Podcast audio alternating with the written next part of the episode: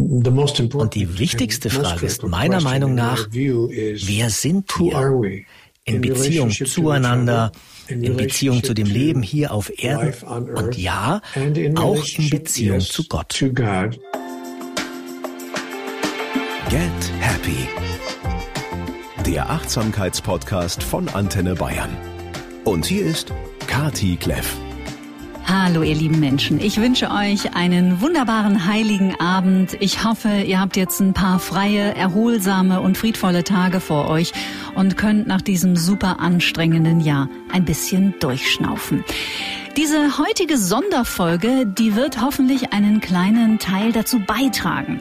Denn die ist wirklich etwas ganz Besonderes, übrigens auch für mich persönlich. Und zwar nicht nur, weil ich meinen ersten englischsprachigen Gast habe, sondern weil dieser Mann zu einem der bedeutsamsten spirituellen Lehrern der Neuzeit gehört.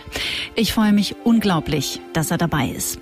Die erste Hälfte seines Lebens, die verläuft augenscheinlich erstmal irgendwie ganz normal. Er hat Familie, er ist verheiratet und steht auch beruflich gut, stabil und erfolgreich da. Er arbeitet als Verleger in den Bereichen Marketing, Medien, er ist sogar eine Zeit lang Radiomoderator in den USA. Aber Anfang der 90er Jahre soll sich sein Leben für immer verändern. Da ist er Anfang 50. Er wird bei einem Autounfall schwer verletzt. Ein Feuer zerstört sein Haus und seine gesamten Besitztümer. Seine Ehe zerbricht, er verliert seinen Job und landet am Ende obdachlos und völlig zerbrochen auf der Straße. Um zu überleben, sammelt er Aluminiumdosen und bringt sie gegen Cash auf einen Recyclinghof.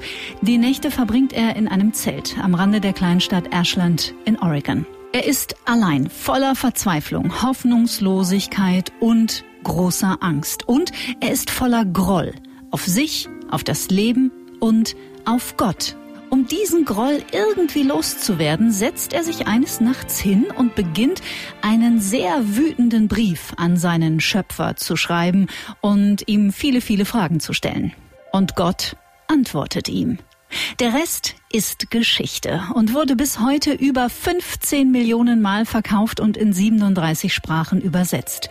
Seine Gespräche mit Gott, Conversations with God, zählen zu den bekanntesten und inspirierendsten Werken der gegenwärtigen spirituellen globalen Bewegung. Er gehört keiner Kirche oder Glaubensrichtung an. Er ist einfach ein ganz normaler Mensch, der eine tiefe Verbindung und Verbundenheit zu Gott hat. Oder zu der Kraft, die wir Gott nennen. Und damit das, was er zu sagen hat, auch möglichst viele Menschen inhaltlich verstehen, gibt es von dieser Folge zwei Versionen. Und zwar eine mit deutschen Übersetzungen und eine in der englischen Originalversion. Und dann entscheidet ihr einfach selbst, welche ihr euch anhört. Oder ihr hört einfach beide.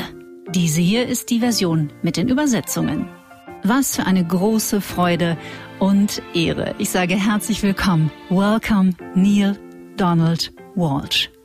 Thank you. It's lovely to be here with you. Womit kann ich dienen? Also ich finde es ganz wunderbar, wenn ich schon mal die Gelegenheit habe, mit dir zu sprechen und es ist Weihnachten, ähm, dass wir zwei ein bisschen über Gott reden.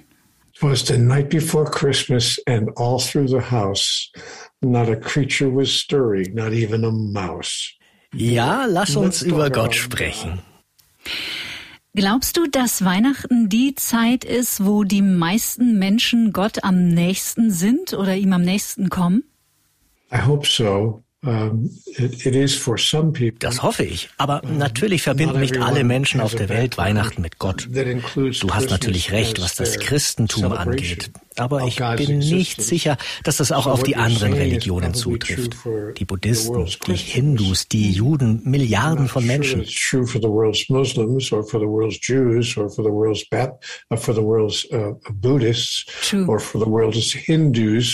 which is, I might add, of several billion, billion, billion people. Yeah.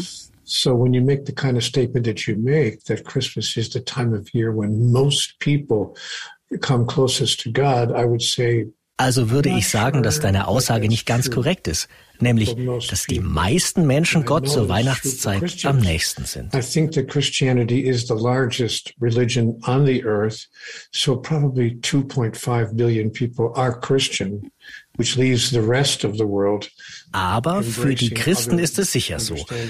Ich glaube, es gibt rund 2,5 Milliarden Christen auf der Welt und das bedeutet natürlich, dass alle anderen Menschen ein ganz anderes Bild von Gott haben und somit auch keine Verbindung zu Weihnachten haben. Uh, Christmas as the birth of God on earth as Christians do. Ja, da hast du natürlich absolut recht und ich stimme dir zu 100 Prozent zu. Wir vergessen das ja schnell auch gerade hier im Westen, dass es einen Großteil der Weltbevölkerung gibt, der ein ganz anderes Bild und eine ganz andere Idee von Gott hat. Und für viele Menschen, mich eingeschlossen, hat Gott äh, mit Religion überhaupt nichts zu tun. I agree with you that God has nothing to do with religions. Ja, da gebe ich dir recht. Ich glaube auch nicht, dass Gott etwas mit Religion zu tun hat. Die meisten Menschen wissen wahrscheinlich gar nicht, dass es gegenwärtig rund 4300 unterschiedliche Glaubensrichtungen und Religionen gibt. Und ich kann mir nicht vorstellen, dass es in einer dieser Religionen eine göttliche Kraft gibt, die von den Menschen verlangen würde, nur an das eine und nicht an etwas anderes zu glauben. Hm. In fact, God, in my understanding, God does not require human beings to believe anything. In meinem Verständnis verlangt Gott nicht mal von den Menschen an irgendwas zu glauben. Es geht vielmehr um eine Einladung an uns Menschen, die göttlichen Fähigkeiten, die wir alle bekommen haben, zu nutzen und unsere Erfahrungen auf diesem wunderbaren Planeten zu machen. Also ich hoffe, wir kommen in den nächsten 50 Minuten der Idee oder dem Bild von Gott dank deiner Unterstützung ein bisschen näher. Bevor wir loslegen, Neil, würde mich natürlich interessieren, wie das vergangene Jahr für dich ganz persönlich war. Es ist genau ein Jahr her, da hast du dein letztes Buch veröffentlicht und geschrieben, The God Solution. Wie war das Jahr 2021 aus deiner Perspektive? Wie hast du es erlebt? Wie hast du die Menschen erlebt?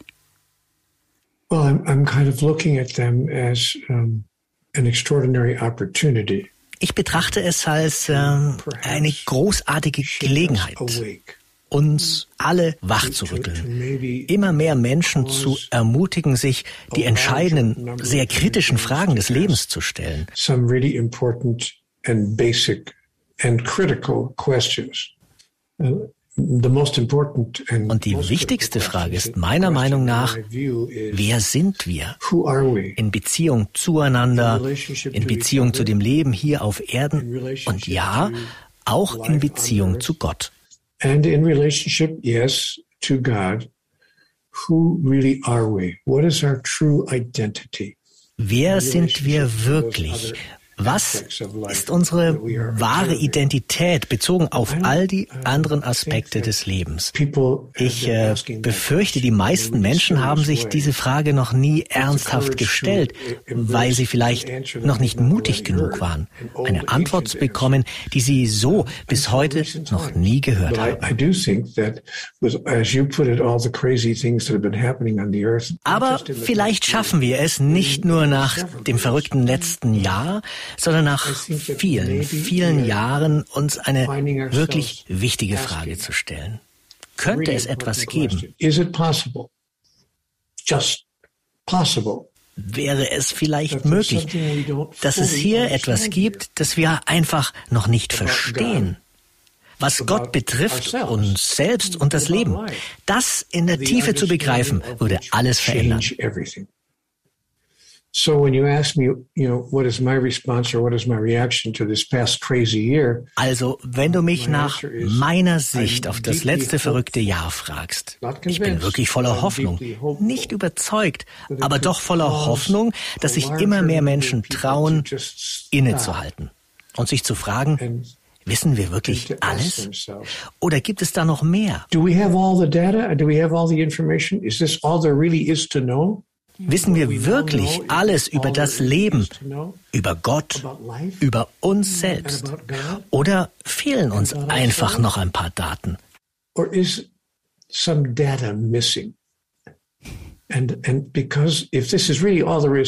Denn wenn wir wirklich schon alles wissen, warum ist das Leben für so viele Menschen dann immer noch so ein Chaos, so eine Tragödie? Warum ist das Leben so schwer? Es kann nicht sein, dass das der Plan ist. Es muss etwas geben, das wir einfach noch nicht wissen. Wenn wir wüssten, was, das würde alles verändern. I'm deeply hopeful that this moment Deswegen bin ich voller Hoffnung, dass dieser historische Punkt, an dem die Menschheit jetzt steht, uns zu dieser mutigen Frage führt, kann es sein, dass wir hier irgendetwas falsch verstehen oder dass wir zumindest noch nicht alles wissen? Fehlen uns vielleicht noch ein paar Informationen? Viele Menschen fangen an, sich diese Fragen des Lebens zu stellen. Die Herausforderung ist jedoch, dass wir große Angst vor Veränderung haben. Wenn jemand mit neuen Informationen oder Ideen kommt, die nicht in unser Weltbild passen, dann entsteht in den meisten Menschen ein sehr starker Widerstand. Ich gebe dir ein kleines Beispiel aus dem Jahr 1603. Als ein Gentleman namens Galileo Galilei verkündete, ich habe es herausgefunden, dass sich die Erde um die Sonne dreht und nicht etwa umgekehrt. And of course, the largest number of people believed that the sun revolved around the earth. Because that's what Aber das war das Gegenteil von dem, was alle glaubten, denn die Kirche lehrte damals, wir, wir sind das Zentrum des Universums. Wir Menschen sind die wichtigste Spezies im Universum und natürlich dreht sich die Sonne um uns. Als Galileo das Gegenteil sogar beweisen konnte, wurde er von der Kirche kurzerhand exkommuniziert. Und traurigerweise brauchte die Kirche weitere 350 Jahre, um öffentlich einzugestehen, Galileo hatte recht. Also brauchen wir jetzt dringend ein paar Helden, die sich trauen, laut auszusprechen, vielleicht gibt es viel mehr, als wir jetzt begreifen. Vielleicht wissen wir nicht alles über Gott, das Leben und uns selbst. Das würde uns Menschen etwas demütiger machen die wir so arrogant sind und uns gegen jede Form von Veränderung wehren.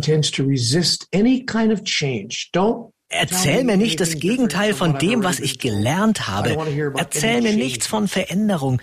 Ich will nichts über Veränderung hören.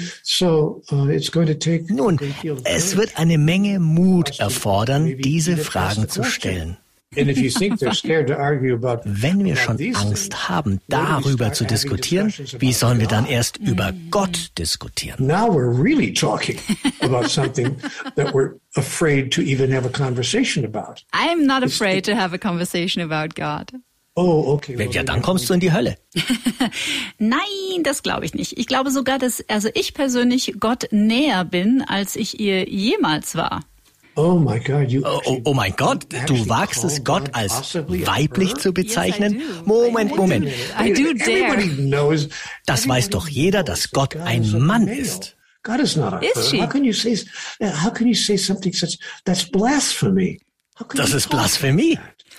Persönliche Erfahrung. Ich erzähle dir eine kleine Geschichte. Ich habe vor ungefähr einem Jahr eine Meditation gemacht und in dieser Meditation saß ich an einem langen Holztisch und irgendwann bemerke ich, an diesem Tisch sitzend links von mir eine Präsenz, also nicht eine Person oder oder oder eine Gestalt, sondern einfach eine Präsenz. Und ich schaue nach links und mich durchfährt ein tiefes Begreifen und ich habe Gänsehaut am ganzen Körper und ich denke, ach so, Gott ist weiblich.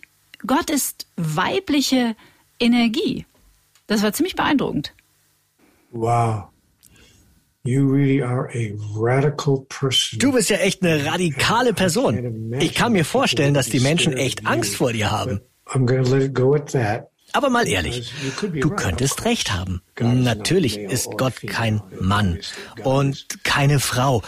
Gott ist ein geschlechterloser Aspekt des Lebens. Gott ist keine Person, die herumläuft und äh, Obwohl, warte mal, vielleicht ist Gott ja doch ein Mann mit langen weißen Haaren, mit Bart und der manchmal eine Brille trägt. Long white hair who once in a while wears glasses and und der die ganze Zeit ein blaues Hemd trägt, zufällig, äh, so wie du. A blue shirt most of the time. Ja. mhm. Meistens, denn Blau ist Gottes Lieblingsfarbe. Und wenn du kein Blau trägst, kommst du in die Hölle. Yeah, it could, it could be. Aber vielleicht geht es doch um etwas viel Größeres. Vielleicht kennen wir nicht die ganze Geschichte. Weißt du, was sehr interessant ist? In jedem anderen Bereich der menschlichen Geschichte haben wir uns ständig weiterentwickelt. Wir machen riesige Fortschritte in der Wissenschaft, in der Technologie und in der Medizin. Denn wenn wir nicht weiter forschen und keine neuen Fragen stellen würden, dann gäbe es diese großartigen technischen, medizinischen und wissenschaftlichen Wunder und Errungenschaften gar nicht, die wir allein in den letzten 20 Jahren entdeckt haben. discoveries, the wonderful technologies that we've created here just in the past 20 years. We wouldn't have these technologies if we didn't keep exploring. But in the one area, Aber ausgerechnet, wenn es um Gott geht, was vielleicht der wichtigste Themenbereich von allen ist, ausgerechnet in der Theologie, mit der wir ein tieferes Verständnis dafür entwickeln könnten, wer oder was Gott ist, haben wir einfach aufgehört. Aufgehört zu fragen und nicht nur das. And why is that? What do you think? well, of course, we hate change and we don't want Weil wir Veränderung hassen und natürlich weil wir Angst haben. Unsere Eltern und auch die Weltreligionen haben uns beigebracht, dass Gott uns alle verurteilen, verdammen und bestrafen wird, wenn wir nicht dem folgen, was man uns über ihn gesagt hat. Condemn us, and punish us. Let me give you one example in case somebody might think I'm making this up. Ich gebe dir ein Beispiel. Als ich neun Jahre alt war, ging ich auf eine katholische When I was Schule. nine years old, I was told Und einmal in der Woche kam ein Priester vorbei, um mit uns Kindern über den Katechismus zu sprechen. Und dieser Priester sagte uns Kindern, wenn wir nicht jeden Sonntag in die Messe gehen, that if we miss Mass on Sunday, if we don't go to Mass on Sunday, and uh, without a good excuse, außer wir hätten eine wirklich gute Entschuldigung, ein Elternteil ist krank oder man muss da arbeiten, dann ist das okay. Aber wenn du lieber Golf spielen gehst oder einfach zu müde bist und einfach die Woche drauf in die Kirche gehst und wenn du dann zum Beispiel bei einem Autounfall stirbst, dann kommst du in die Hölle. by a car, tragic accident, or for some reason die on Monday, you're going straight to hell. Uh. Das hat der Priester uns gesagt und er hat keinen Witz gemacht. Ihr kommt in die Hölle. Aber wir könnten unsere Sünden natürlich beichten. in the class, unless you get to confession and confess your sins. Well, now you know what's interesting about that. That particular week, as luck luck would have it, Ausgerechnet in dieser Woche war ich nicht in die Messe gegangen. Ich wollte lieber mit den anderen Kindern Baseball spielen. Ich hatte mir nichts Großes dabei gedacht. Mir war nicht klar, wie ernst die Sache ist. Außerdem ging ich sonst immer in die Messe. Also rannte ich, dieser kleine neun Jahre alte Junge, wie ein Irrer in die Kirche, um zu beichten.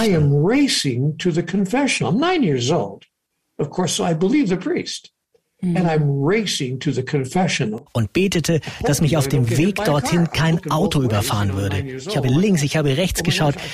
Ich würde ja in der Hölle landen. Lieber Gott, schick mich nicht in die Hölle. Ich schlich also zur Beichte und gestand dem Priester, dass ich am vergangenen Sonntag nicht beim Gottesdienst war, weil ich lieber spielen wollte. Und dann wurde mir vergeben. Lucky you. Whoa. Ja. Aber es geht noch schlimmer. Als ich in der dritten Klasse war, erzählten uns die Nonnen von der Taufe. Das heilige Sakrament, nachdem es Kindern und Babys, die nicht getauft sind, nicht erlaubt ist, zu Gott in den Himmel zu fahren, wenn sie sterben. Babies who are not baptized will not be allowed to return to God in heaven. And we're like, oh, what? Und wir dachten, was? Gott würde diese Babys in die Hölle schicken, weil die Eltern sie nicht getauft hatten? Und die Nonnen meinten, nein, nein, nicht in die Hölle, ins Limbus. Limbo? We're, we're sitting in class. Limbo? What's limbo? Was ist Limbus. Limbus ist der Vorraum zur Hölle, von dem aus du aber ebenfalls nicht in den Himmel einkehren kannst, um die Freude Gottes zu erfahren. Und wir Kinder waren völlig außer uns und fragten die Nonne, aber Schwester, das Baby kann doch nichts dafür. We played a game called Stump the Sister. Sister, was ist denn, wenn die Eltern genau in diesem Moment auf dem Weg zur Taufe sind und sie geraten in einen schrecklichen Autounfall und das Baby stirbt? Dann, dann würde Gott doch eine Ausnahme machen und das Baby zu sich holen, oder? Und die Schwester sagte nur, sorry Kinder, nur getaufte Babys dürfen in den Himmel. Keine Ausnahmen. There are no exceptions. This is so crazy. I mean, we can laugh about it. I'm making this today. stuff up, and, yeah. you, and, and, people might be listening, yeah. thinking Neil's exaggerating. No, no, no. No, no. If I experienced the same things. Und ich übertreibe nicht. Uns wurde beigebracht, dass Gott uns bestraft, wenn wir seinen Gesetzen nicht gehorchen.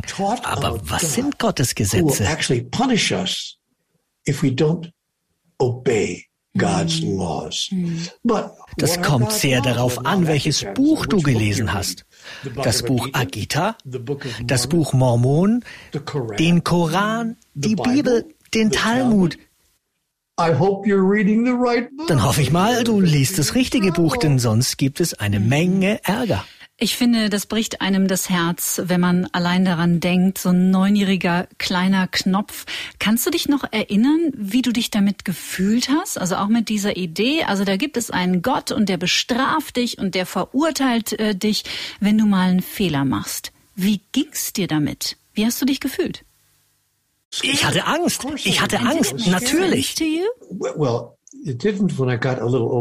Später habe ich das in Frage gestellt, aber mit neun Jahren habe ich Autoritäten vertraut, wie dem Priester, der aussah wie Bing Crosby im Kinofilm Der Weg zum Glück.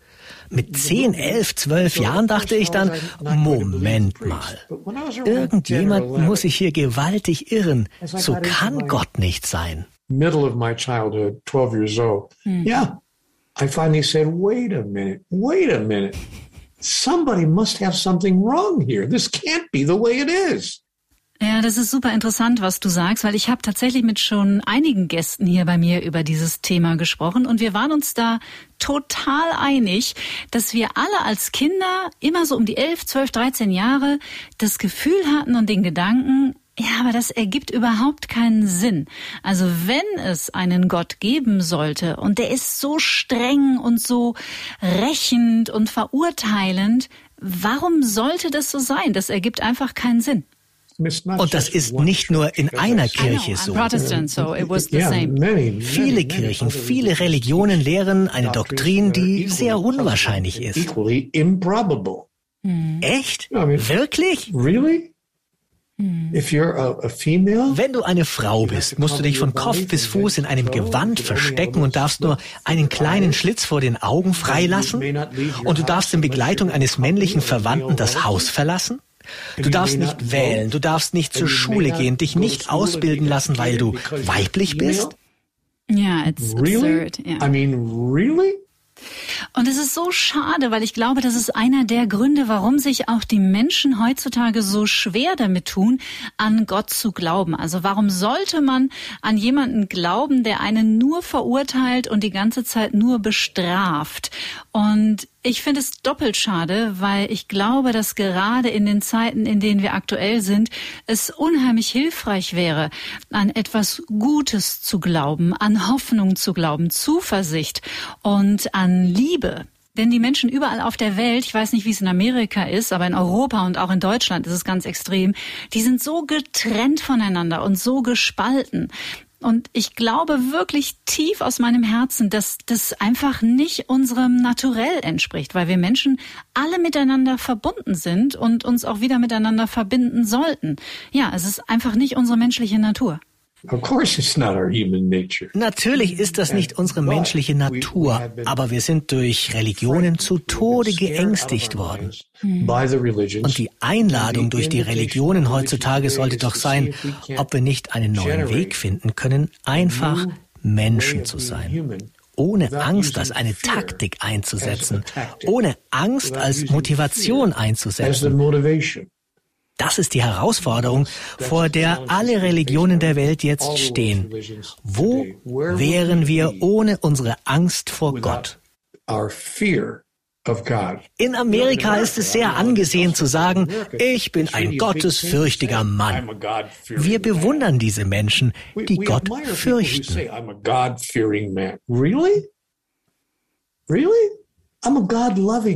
Ich bin ein Mensch, der Gott liebt.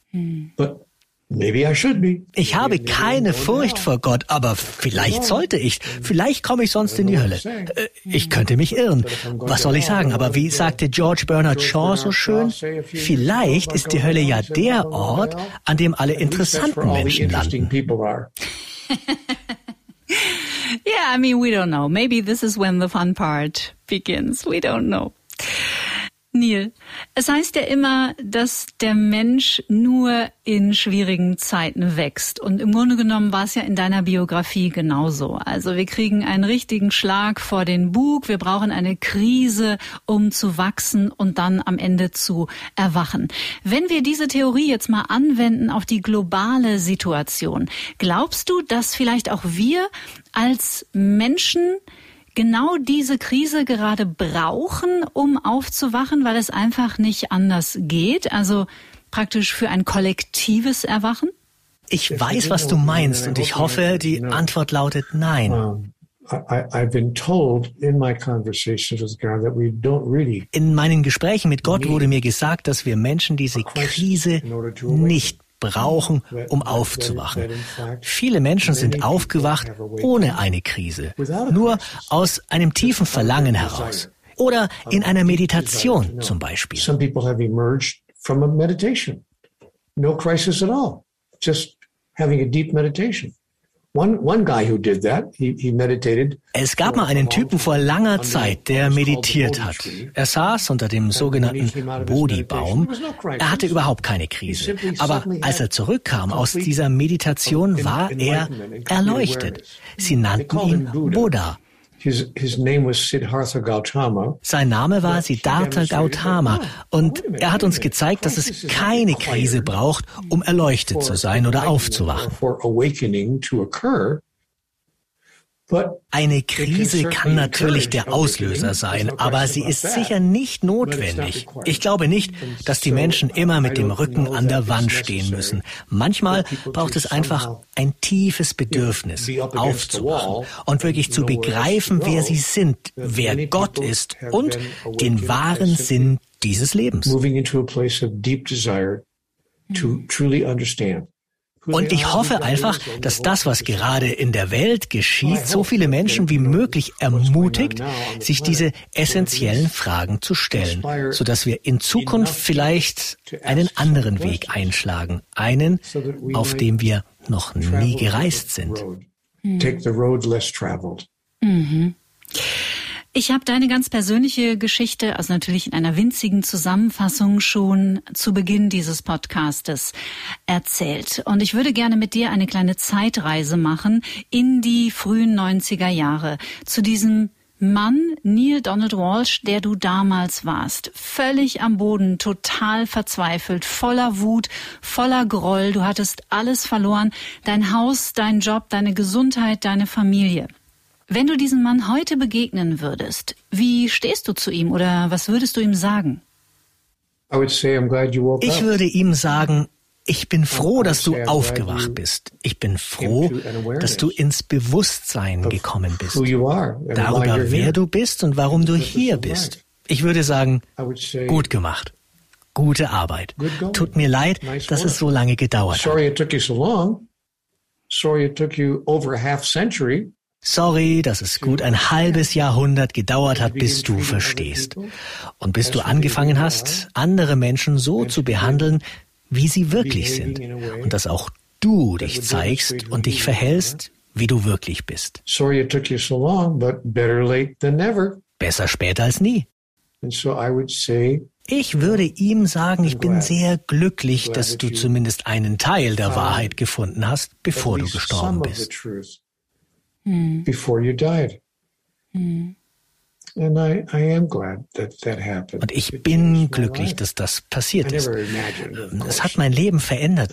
Ich konnte mir natürlich niemals vorstellen, dass meine Geschichte auch andere Menschen berühren würde. Meine Erfahrung war eine sehr heilige und persönliche und ich hätte nie gedacht, was daraus entstehen würde. Ich habe einfach Notizen in ein Tagebuch gekritzelt. Aber in diesem Gespräch mit Gott wurde mir gesagt, eines Tages wird das hier ein Buch sein. Und sehr viele Menschen werden es lesen. Ich konnte das nicht glauben, aber ich sagte mir, okay, ich probiere es einfach aus. I should just, you know, to see. Also schickte ich meine handgeschriebenen Notizen, ich schreibe immer mit der Hand, nie am Computer, an eine Stenografin und bat sie, diese Notizen zu Papier zu bringen.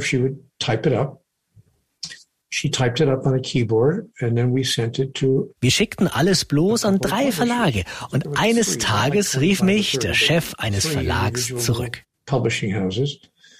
And one of them, the owner of one of them called me up and said, wow. Er sagte, das ist ziemlich bemerkenswert, was du da geschrieben hast. Wir würden das gerne veröffentlichen. Ich dachte, der will mich auf den Arm nehmen. Sie wollen meine handgeschriebenen Notizen veröffentlichen?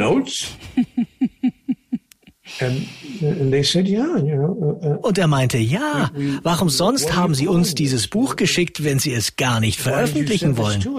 Und ich sagte, weil Gott mir das gesagt hat. Aber ich habe doch nicht eine einzige Minute wirklich daran geglaubt. Ich dachte nicht ernsthaft, dass irgendein Verlagsleiter durch die Redaktion rennt und seinen Angestellten verkündet, stoppt die Maschinen. Ihr werdet es nicht glauben, hier ist ein Typ, der hat mit Gott gesprochen.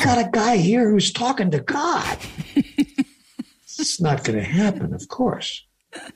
So I knew that no one was ever going to publish it. Mm. But this publishing house said, no, we do want to publish it. What should we call it? I said, well, it's, you know, I call it Conversations with God. Gespräche mit Gott. Aber diesen Titel wollten sie nicht. Nein, also so können wir das Buch nicht nennen. Das würde die Menschen ja abschrecken.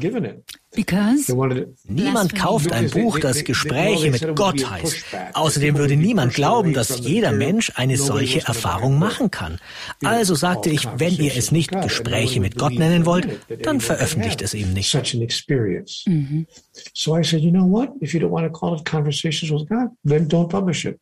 Sie meinten, okay, wenn du unbedingt willst, aber niemand wird dieses Buch kaufen. It's not going to sell many copies. Sie hatten recht, nur 15 Millionen Mal, übersetzt in 37 Sprachen. Es hätte sich sicher öfter verkaufen können. Mhm. Ich möchte nicht angeben und auch nichts größer machen, als es ist, aber genau das mhm. ist passiert.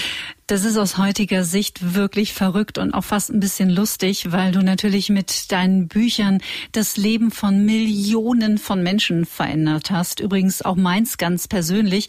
Also meine Geschichte mit äh, Gespräche mit Gott war, dass es mir 2006, 2007 wirklich privat nicht besonders gut ging. Ich hatte eine Beziehung beendet, das hat sehr weh getan und ich habe meinen Körper gehasst und ich war voll im Schmerz.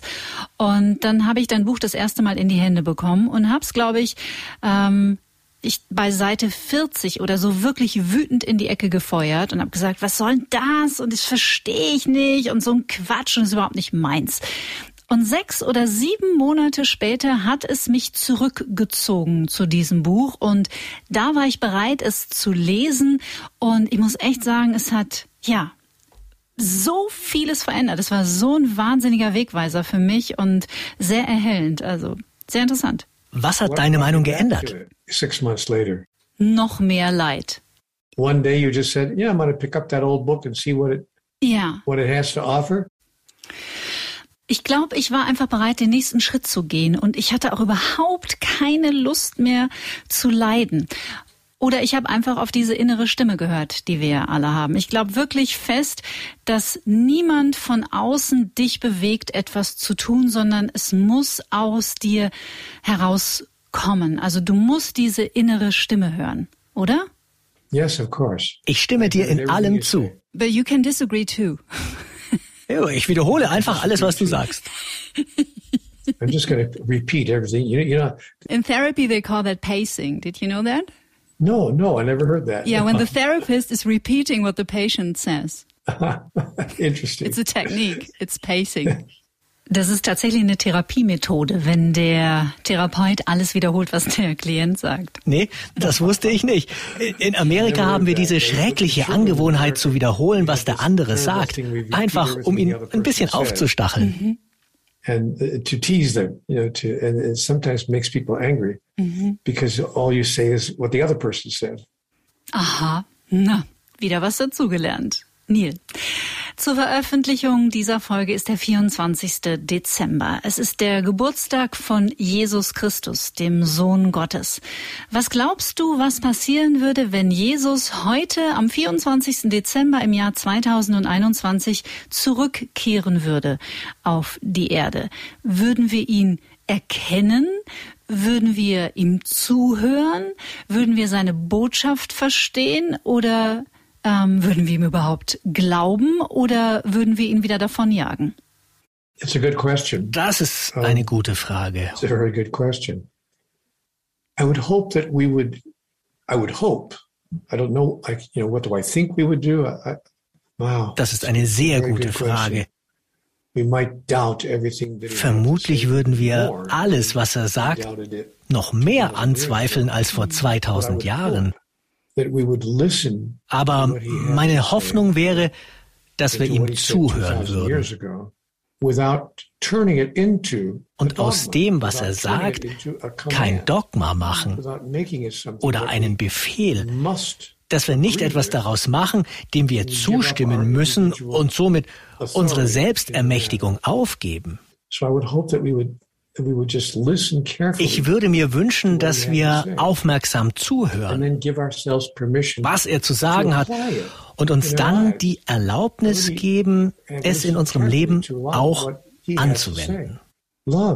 Liebe, liebe deine Feinde, bete für die, die dich verfolgen und tue auch denen Gutes, die dir nicht wohlgesonnen sind. And Und wenn dich jemand ohrfeigt, dann halte ihm auch die andere Wange hin. Und wenn dich jemand nach deinem Mantel fragt, dann gebe ihm auch dein T-Shirt. you Und wenn dich jemand bittet, eine Meile mit ihm zu gehen, dann begleite ihn über zwei. and don't raise your fist to gen Richte deine Faust nicht gen Himmel und verfluche die Dunkelheit, sondern erhelle die Dunkelheit mit deinem Licht. That you might know who you really Dann are. wird dir vielleicht klar, wer du wirklich bist. Und all diejenigen, deren Leben du berührst, werden durch dich vielleicht verstehen, wer sie wirklich sind. Urteile nicht und verdamme niemanden. Ja, ich finde es einfach ein sehr interessantes Gedankenspiel, was wir Menschen heute täten. Ob wir ihm glauben würden oder ob wir ihn wieder ans Kreuz nageln würden. It's a good question. Gute Frage. Es käme wahrscheinlich darauf an, wie weit wir uns als Zivilisation entwickelt haben. Und ob wir glauben könnten, dass ein göttliches Wesen, das sehr hoch entwickelt ist, uns auf der Erde besucht, um seine Wahrheit mit uns zu teilen.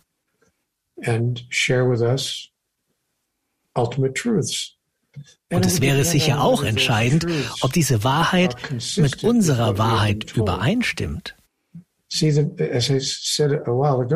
Wie gesagt, wir tun uns mit Veränderung und neuen Sichtweisen sehr schwer. Vor allem, wenn sie dem widersprechen, was wir gelernt haben. completely different. Das ist ja auch der Grund, warum Jesus gekreuzigt wurde. Denn das, was er sagte, das war etwas völlig anderes als das, was die Kultur zu dieser Zeit für die Wahrheit hielt. Mhm. Und er drückte sich sehr unmissverständlich aus. Er hielt eine Münze hoch und fragte, Gott oder Mammon? Wh- Which will it be? Ganz einfach, beides geht nicht. Das war die Situation auf diesem Planeten. Wofür entscheiden wir uns? An wen oder was glauben wir? Also sperrten sie ihn ein, bestraften und kreuzigten ihn. Denn er sagte Dinge, die gegen das allgemeine Verständnis sprachen.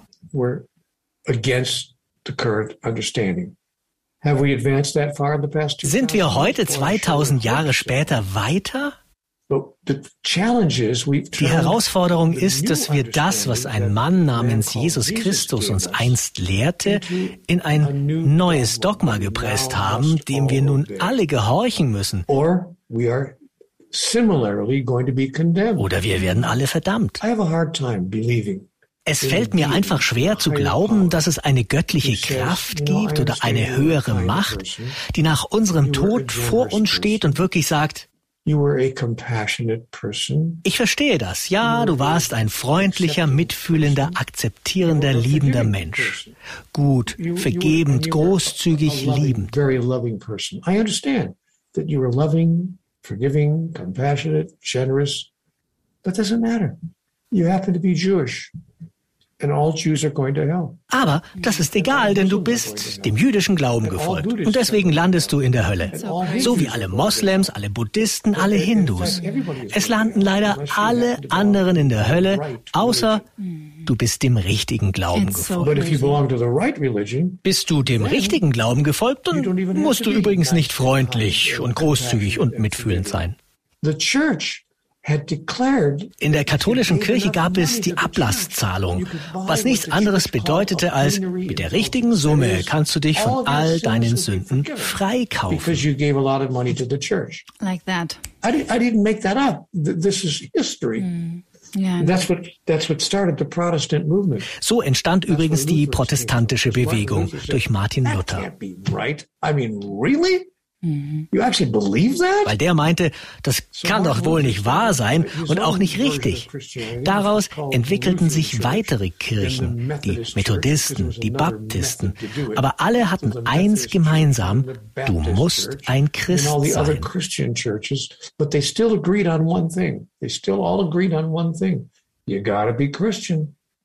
Sonst landest du in der Hölle. You're going to hell. I mean, really?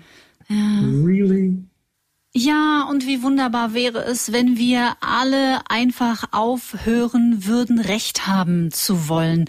Und wenn wir uns wieder verbinden würden und uns in einer Haltung begegnen, hey, ich bin okay, du bist okay. Und dass wir uns auch alle dasselbe wünschen, nämlich Gemeinsamkeit und Liebe und auch Frieden auf Erden. Would we dare believe in a God würden wir uns trauen, an einen Gott zu glauben, der in seiner Essenz nichts als reine Liebe ist? Darum geht es auch in meinem aktuellen Buch The God Solution. Ich bin sicher, die Lösung für alle menschlichen Herausforderungen, theologisch oder spirituell, liegt darin, eine neue Definition von Gott zu finden. Ein neues Verständnis dafür, wer oder was Gott ist, erkennen, dass Gott nichts anderes ist als reine Liebe. Wenn ich darüber in meinen Vorträgen spreche, steht immer einer in der letzten Reihe auf und sagt, ach komm, erzähl uns doch mal was Neues. Das soll deine revolutionäre neue Botschaft sein? Gott ist Liebe? Das wissen wir. Das behaupten alle Religionen all religions say that God is love. And I have to say to the audience, wait a minute, wait a Und dann sage ich, Moment, ich habe nicht gesagt, Gott ist Liebe. Ich habe gesagt, Gott ist reine Liebe. Und dann der Typ, aha, und wo ist da bitte der Unterschied? Der Unterschied ist, dass reine Liebe gar nichts von uns will, nichts von uns verlangt. Nichts von uns fordert, uns auch nichts befiehlt. Der Unterschied ist, dass reine Liebe gar nichts von uns will, nichts von uns verlangt, nichts von uns fordert und uns auch nichts befiehlt. Gott liebt uns und schenkt uns durch die Freude an dieser Liebe all das, was wir brauchen, um das Leben so zu gestalten, wie wir es erfahren möchten. Das ist das eigentlich Revolutionäre. Können wir wirklich an einen Gott glauben, der nichts befiehlt, nichts fordert und nichts braucht? Oder glauben wir weiter an einen Gott, der verlangt, dass wir ihn verehren? Und zwar nur auf diese eine Art und Weise. Und wenn wir das nicht tun, tja, dann bist du raus. Dann hast du mächtig Ärger. The God Solution bedeutet, wir brauchen eine globale neue Ethik und dieser kämen wir näher durch eine neue Definition von Gott. Denn momentan bestimmt unsere Definition von Gott auch die globale Ethik. Wir verurteilen, wir verdammen, wir bestrafen und das nennen wir dann Liebe. Natürlich liebt uns Gott. Er verurteilt uns nur deshalb, weil er uns liebt und weil er will, dass wir das Richtige tun. Und wenn wir nicht das Richtige tun, werden wir eben bestraft. Es ist eine Demonstration von Gottes Liebe. Und genau das übernehmen wir. So rechtfertigen wir, warum wir uns gegenseitig verurteilen, verdammen und bestrafen. If it's good enough for God, it's good enough for us. We're simply modeling God's behavior. Aber was wäre, wenn wir uns einfach eingestehen, dass wir hier vielleicht falsch liegen? Maybe we've made a mistake here. Vielleicht braucht Gott von uns gar nichts. Vielleicht befiehlt er nichts und fordert auch nichts. Wenn das wahr wäre, würden wir eine komplett neue globale Ethik erschaffen die für unsere Politiker, die Wirtschaft, unser soziales System und auch unsere Spiritualität gelten würde. Die Art und Weise, wie wir unsere Leben bisher gelebt haben, würde sich für immer verändern, denn wir würden auf eine neue Art und Weise danach leben, wie wir Gott definieren. Und wir könnten uns gegenseitig versichern, ich brauche gar nichts von dir. Ich verlange auch nichts von dir. Du musst kein Demokrat sein, kein Republikaner, kein Konservativer oder Liberaler. Du musst keinem besonderen Unternehmen angehören, einer bestimmten Nationalität oder Religion. Du musst nichts von all dem sein. Einfach nur dein authentisches Selbst. Paradise. When we treat, yeah, when we treat each other like that. Der Himmel auf Erden, der wurde uns ja auch versprochen. Aber nur, wenn wir eines Tages verstehen, wer und was Gott ist und was Gott will. Ich habe übrigens ein Buch mit diesem Titel geschrieben. Es heißt, was Gott will. In einem Kapitel geht es genau darum, was Gott will. Und wenn die Menschen zu diesem Kapitel kommen und die Seite aufschlagen, dann können sie es kaum fassen.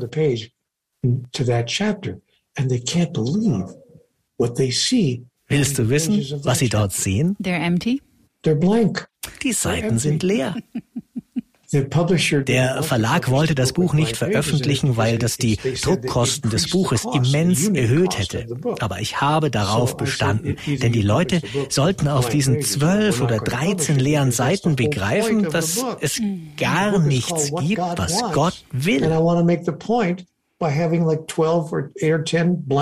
Und sich dann die Frage stellen, können wir das wirklich glauben, dass es einen Gott gibt, der gar nichts von uns will?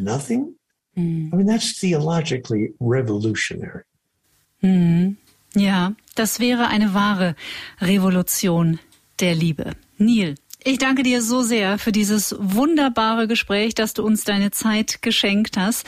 Bevor ich dich entlasse, interessiert mich natürlich noch, wie verbringst du denn Weihnachten? Was bedeutet Weihnachten für dich oder magst du Weihnachten überhaupt?